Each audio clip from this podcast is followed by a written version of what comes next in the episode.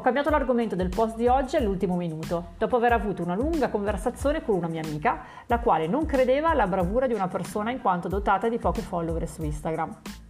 Premesso che la professionista in questione è di una competenza enorme, ho trascorso un'ora a ragionare con questa mia amica perché avevamo due punti di vista differenti.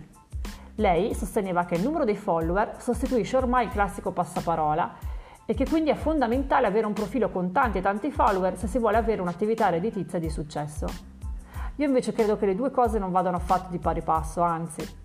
Sono convinta che la competenza non possa essere rappresentata dal numero di follower e che la comunicazione sia una cosa molto più ampia rispetto al mondo di Instagram. Che la comunicazione sia vitale per il successo di un'attività credo sia chiaro a tutti a questo punto. Cosa si intenda per successo però è qualcosa che è soggetto alle opinioni personali. Per me il successo di un'attività è rappresentato dalla sua capacità di generare reddito e di durare nel tempo. Che definizione dai al termine successo invece?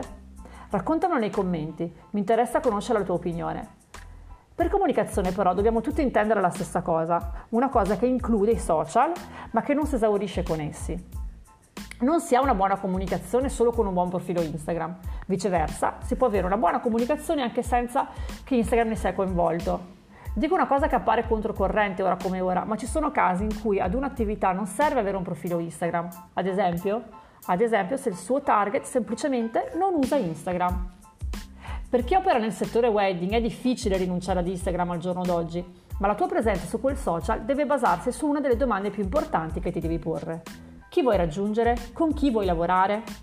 È quantomeno dispersivo produrre contenuti su Instagram o altrove senza sapere a chi ci vogliamo rivolgere.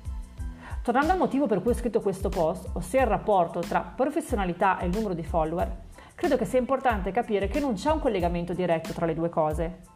Non voglio essere ipocrita, la riprova sociale tocca a me come chiunque altro e anch'io vorrei avere 10.000 follower su Instagram.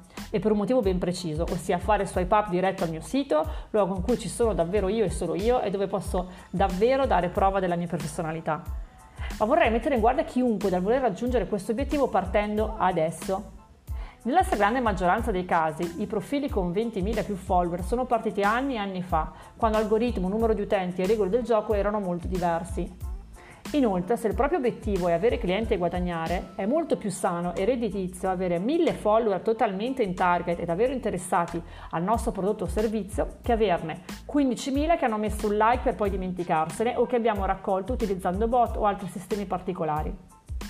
Sia chiaro, la maggior parte dei profili con tanti follower ha avuto una crescita organica e l'ha avuta nel tempo.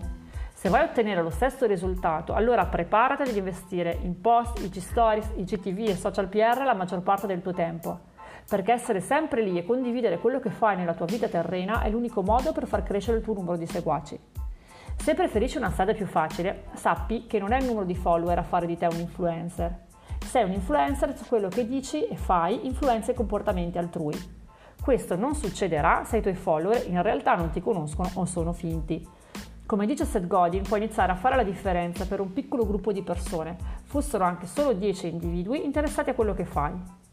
Con questo post spero di portarti a ragionare sul tema della competenza la prossima volta che sarai colpita dall'alto numero di follower di un profilo IG. Forse un numero che la rispecchia, forse no. In cosa quel profilo trasmette la professionalità del soggetto in questione? Dice cose utili, intelligenti, pertinenti? Sono cose da cui sente di imparare qualcosa? È quello che la persona sa che la rende competente o il numero dei suoi follower che lo rendono un riferimento valido? Ti lascio con queste domande e anche con un regalo, l'audio coaching dell'Academy per entrare subito in azione. Basta iscriversi alla newsletter.